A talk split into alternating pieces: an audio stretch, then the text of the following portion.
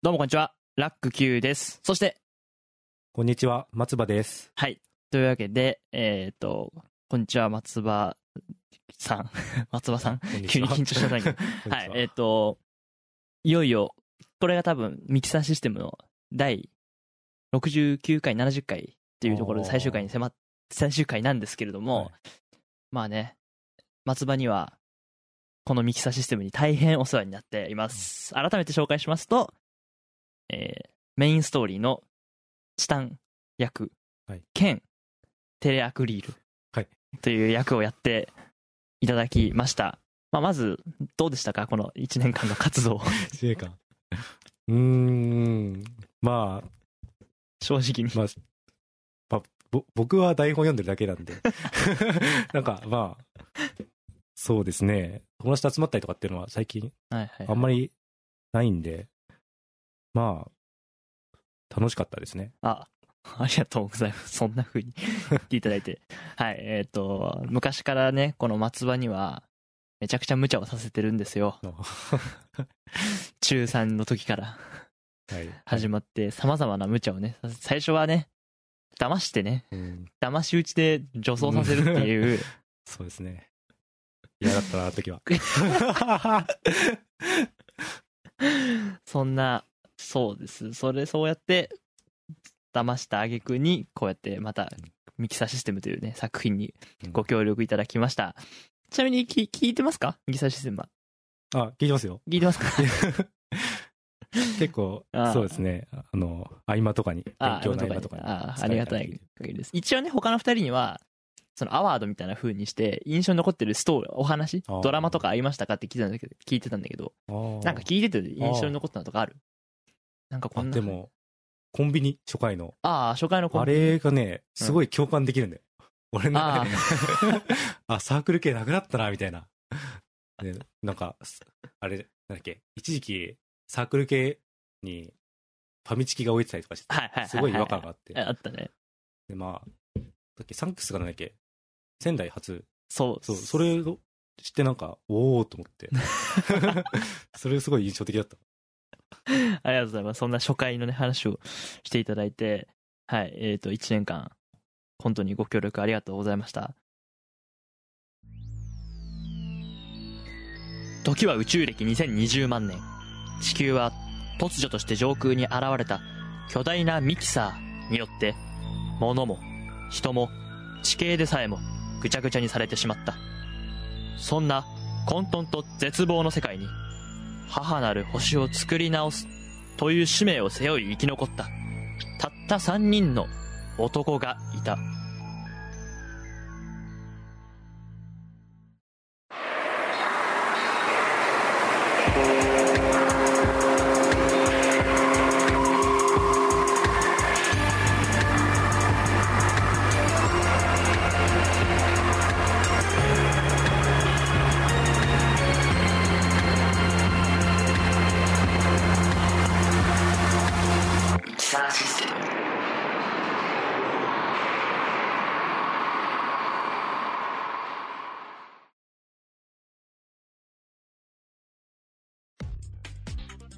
前回までのあらすじ、7つのボルテックス号のパーツを集めボロボロになった地球を元に戻そうと奮闘してきた龍大、城太、楽の3人。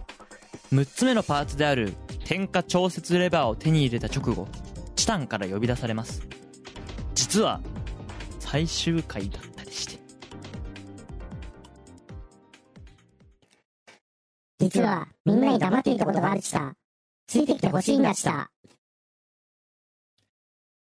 それで黙ってたことって何？3人にはこれまで肝心要の MS ディスクから始まり、高度センサー、S アーム、意識体ケーブル、スムージーオイル、電化調節レバーと6つのパーツを集めてもらったちだ。あと1つだよね。実はあと1つのパーツがどこにあるか僕は知っているちだ。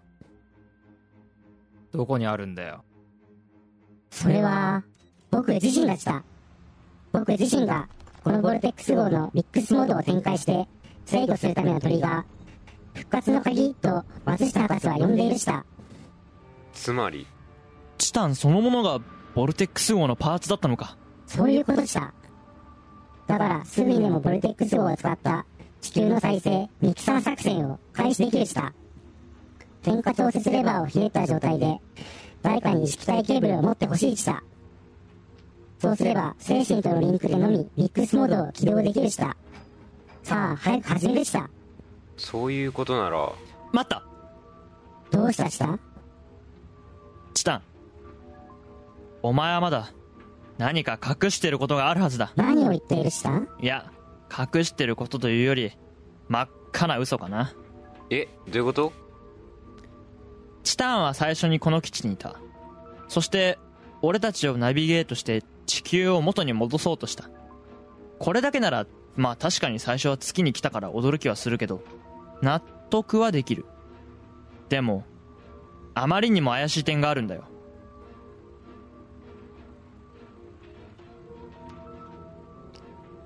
ラク、どうしたした？早く地球戻せした。まずどうして松下博士に詳しくないのに自分が助手だと言えるのか。なぜなくなったパーツが何か把握していないのか。なぜ地下のエネルギーの正体を知らないのか。なぜリュウダイがいなくなった時呼び出すのを渋ったのか。なぜタイミングよくミキサーシステムに次の目的地を計算させているのか。すべてが謎なんだよ。そんなことないちた。松下博士は偉大なお方で、僕の知識ではムーランやボルテックス号について理解できないだけちた。もしかしたらそうかもしれないと思ってな。ふらついてた時に図書室に寄ったんだよ。ムーランの巨大図書室にな。調べ物のことちた？ああ、そこで松下博士について調べたんだよ。驚くことにムーランやボルテックス号、テレアクリルや MCNG、コモン男爵については書かれていたのに、チタンという文字は一度も見なかった。そんなわけないした。チタンだってこの基地ができた時からいたした。本当の正体を明かせ、チタン。お前は前、意識体ケーブルの他にワンクッションあるから安心だって言ったんだよ。でも点火調節レバーがその安全装置には見えない。お前は人間を利用して何か他の目的を達成しようとしてるんじゃないのか。そしてそのためにどうしても人間が必要だった。なるほど。でもなんで俺には話してくれなかったんだ。すぐにバレそうだからもう少し確証を得てから話そうって楽が。いや、リュウダイがまだあいつにはいいって言うから。そんなこと言ってねえよ。あ、もういいっすわ。わかりました。ごめんって。もういいした。どうせここまで来たら誰も機体ケーブルと接続しようとしない。その通りした。僕は松下博士の助手でも何でもないした。僕はチタンコーティング、バリチッチシール製の王子した。でも星は大気汚染で住めなくなって、僕ら一族はロケットで脱出したした。でも当てもない旅だったした。コーティング家は知能は高いが、非力で何もできないした。だから、放浪するしかなかったした。一人死に、また一人死に、最後の一人が僕だした。チタン。そんな時、たまたま月面に建設された、ムーランとボルテックス号に気づいたした。そこで僕は、この基地を乗っ取って、地球を僕が住みやすい星に改造するつもりだったんだした。やっぱりな。でも、あと一歩のところで、松下博士に気づかれて、中途半端な形で起動してしまったした。それが、ミキサーが地球をぐちゃぐちゃにした時のことだした。すぐに僕はやり直そうとしたした。でも、松下博士は、自分を意識体に変換して、ボルテックス号に入り、自らをもってして、ボルテックス号を守ろうとしたした。僕は何度もハッキングを試みたしたが、復活の鍵以外のパーツをどこかに隠された挙句、人間しか起動できないようにプログラミングを書き換えられたした。そこにお前たちがいたした。だから利用してやろうと思ったした。うまくいくと思ったしたが。これで白状したな、チタン。もう消えろ。消えろ？僕にはもう行く場所がないチタン。消えるのはそっちチタン。最後のゲームだった。僕が誰の肉体を残したか当てるした。それができなければこの口ほど爆発した。なんてこと。この中に人間のふりをしたチタンがいるってことか。あいつ語尾のチタン直せるのか。おい、そんなんどうでもいいよ。誰がチタンなんだよ。お前じゃねえのかよ、ラク。いや、というかこれ肉体を乗っ取ったってことは肉体は本人なんだよね。大丈夫なの？とにかく誰がチタンか決めるしかない。こんなのゲームでもなんでもないよ。残り時間30秒しかない。基地が自爆するぞ。もう直感で指さすしかない。誰がチタンか決めよう。分かった。みんな達者でな。恨むなよ、当てろよ。せーの、ジョータ。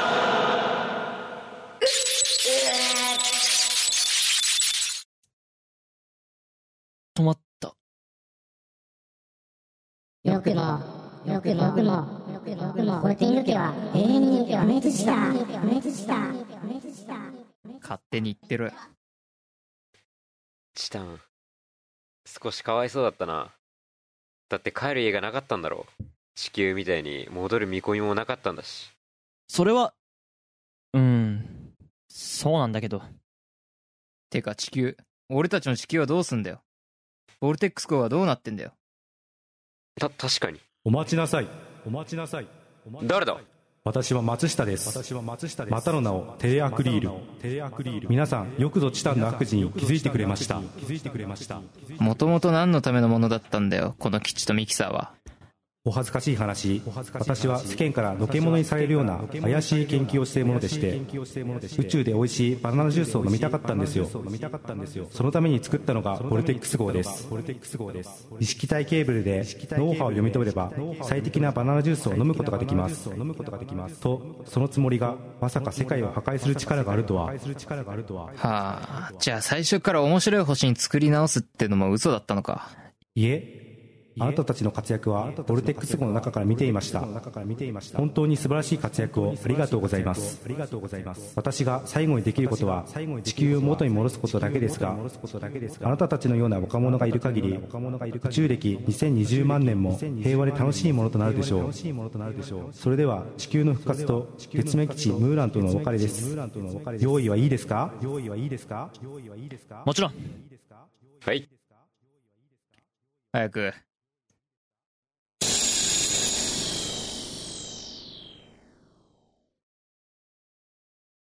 それからというもの、私たちには普通の生活が戻りました。とは言っても、これを聞いている皆さんにとってはかなり未来の話ですが、私はムーランでの出来事について書いた本で小金を稼ぎ、少し旅行に行ったりしています。また大学も再開するみたいなので、勉強を頑張りたいと思います。ジョータはミキサーシステムについて研究し、新たな OS を作ろうとしています。うまくいけば、現在のコンピューターの処理速度を3倍に増やせるみたいです。それほどミキサーシステムはすごかったんですね。さすがは松下博士です。そして龍大は宇宙船の整備士として前と変わらない生活を送っているそうです。私やジョータと違い、本当の意味で元に戻っているので、よっぽど今が楽しいのでしょう。顔も名前も全然知らない3人でしたが、この冒険を機に連絡を取るようになりました。3人で3つの青い太陽の夕日を見に行くのはまた別のお話です。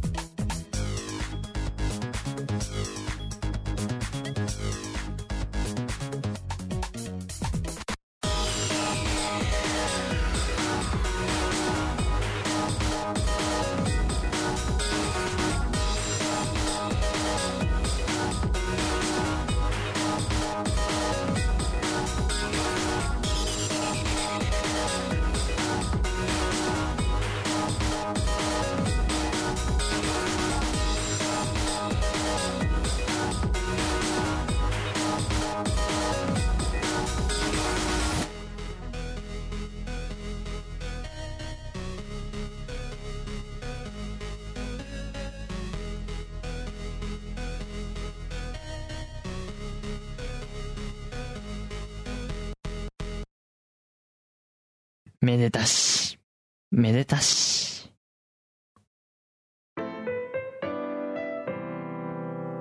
ミキサーシステム。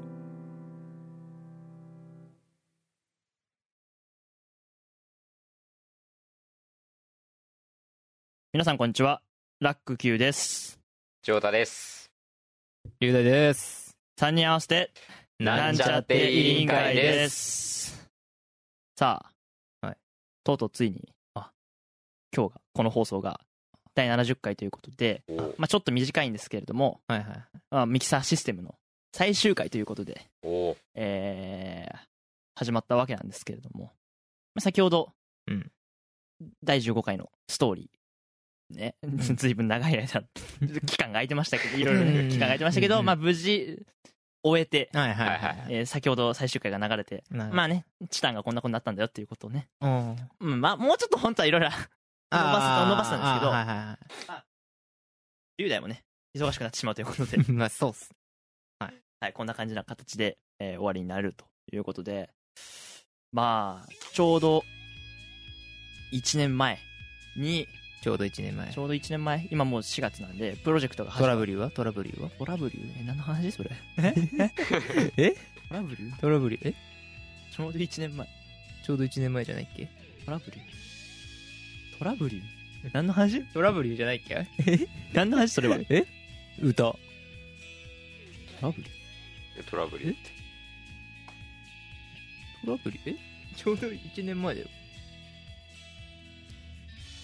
嘘でしょ。ロックバンドの話、知らないんですけど。違うっけ。トラブリューじゃないの。何が歌の歌詞でさ、ちょうど知らねえよトラブリュー知らない。いや違うよ。あ、分かった。ロードね。分かった。ロードだって。分かった。高橋何だっけ。ジョージ。わかった。ちょうど1年前ね。ちょうど1年前にねマジでお前らちょっとダメだわ嘘。もうダメだわちょっと70回にしてこんなこと言われてますけど。うわマジか。はい、ミキサーシステム、実はプロジェクト CLR ラクラジオの企画書を一番最初に作ったのが2019年の4月。高3始まった夏に、高3始まった春に、これ絶対卒業したらポッドキャストやってやると思って、受験後の楽しみにするためにも、企画書を書いて、その時いろんな番組案があったんですけど、何をするか会議はずっとその時までやってたんで、何をするか会議を除くと唯一これだけ最初からずっとコンセプトが残ってるやつ。要するにずっとやりたかった番組だったんですよ、ミキサーシステムって、番組名もそのままミキサーシステムだし、おおむねどういうコーナー構成にするかもで、なんならね、序盤の40回ぐらいまで、30回かな、30回ぐらいまでは何するかももう高3の時点で決めてたんですよ。それぐらいもう絶対これがやりたいんだというふうに意気込んで、始めたと、いうことで、だいぶ自分の中では頑張って取り組んだんですけど、その分結果が伴わないっていうのもあるのでまたね、寂しいな。60回と同じ話をしてますけど、これで俺がね勉強したことは、バラエティ番組って難しいねっていう話。最近ってさ、コントがあってゲームコーナーがあるバラエティ番組ってどんどん減ってんだよね。クイズ番組ばっかりだし、コント番組って本当にもうないし、なんでないのか理由が分かりました。大変だからですねつくづく大変でした。そうね、だいぶ台本大変だったし、中盤ドラマ結構なかった回あるし、ゲームコーナーばっかりだった回あるし、よくあるじゃないですか、羽飛びとかさ。もともとコント番組だったのに、なんかゴールデン上がった瞬間もう大体そうとおしゃれ魔女しかやんなくなっちゃったみたいななんかやっぱね起きるですね、そういうことってっていうのを、70回配信して私は勉強になったので、ミキサーシステム本当に良かったなと思います。全然笑いでも何でもない、ただしんみりと70回振り返って企画書から何から作って、台本もこんなに作ったし、あと台本、あとドラマというかコントっぽいものを真似して作ってみて、評価されてないんで面白くなかったっていうのがおおむねな評価なんですけどそれも厳しさを知るという意味では勉強になったかなと思います。70回、もしこの70回を聞いてくださってる、方がいるとしたら本当にありがとうございましたという感謝の意味を込めて、ラクラジオ自体はね、来年も俺はまだ粘り強くやりますので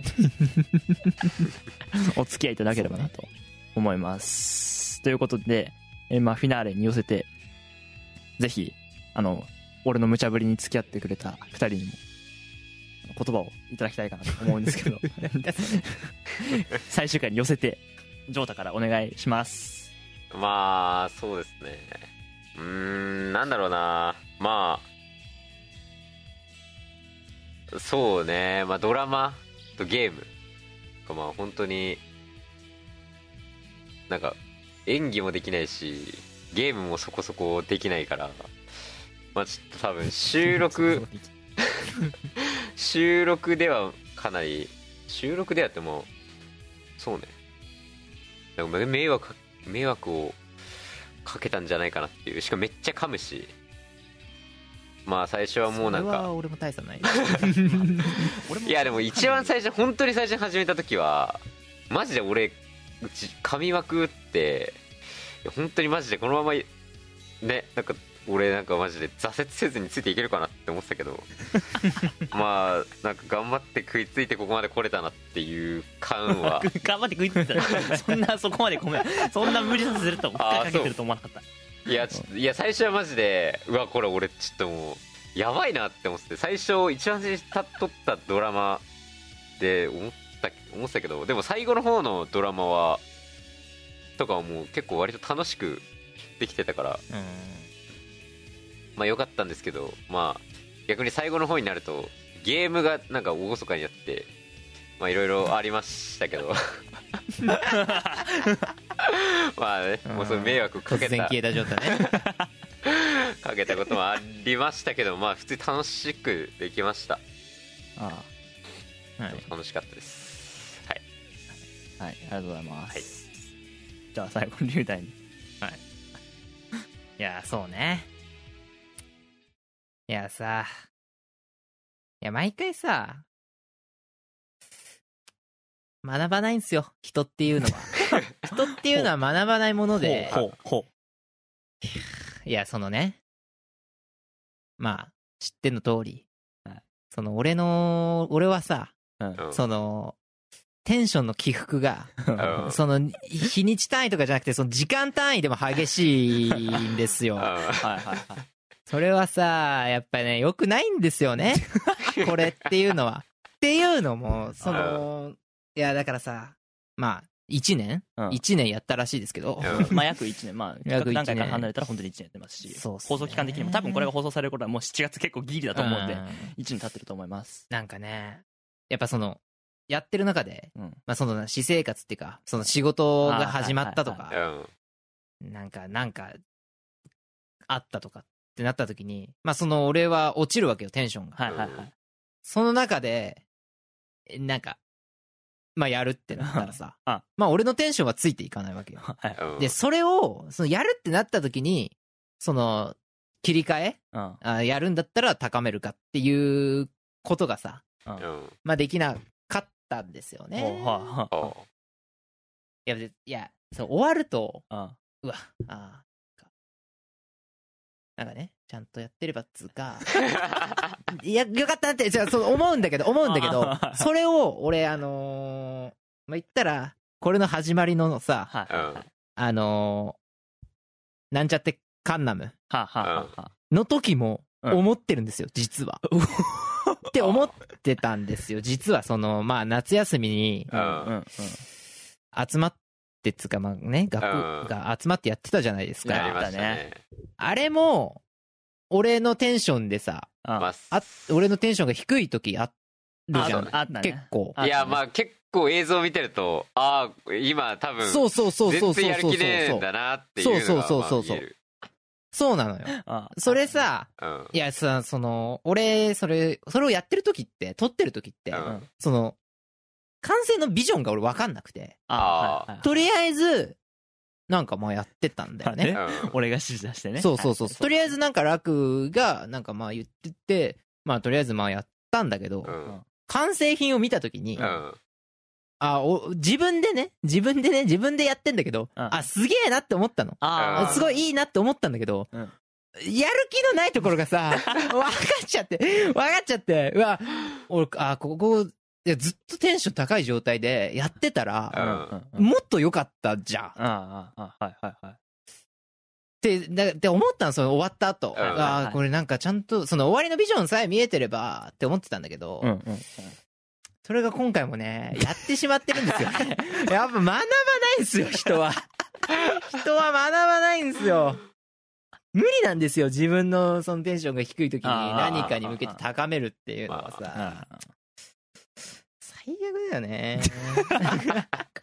はい、そういうことをね、また思ってしまって、多分もう、まあね、2度あることは3度あるんで、まあ何か次がある時でも多分またテンション低い時は低いでしょうけどね。まあ、そうっすね。始まって、はい。なんか、もう普通に、もうなんか、今週行きたくねえな、みたいな。っていう時もあったし、うん、あったけど、まあ、はい。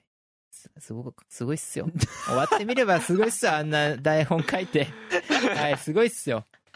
そう、ドラマもとかね、そんなのやったことなかったから、うん、まあそのメインストーリーのさ、うん、多分ね、その、1、2回ぐらいかな、は俺聞いたのよ。で、ドラマみたいだなって。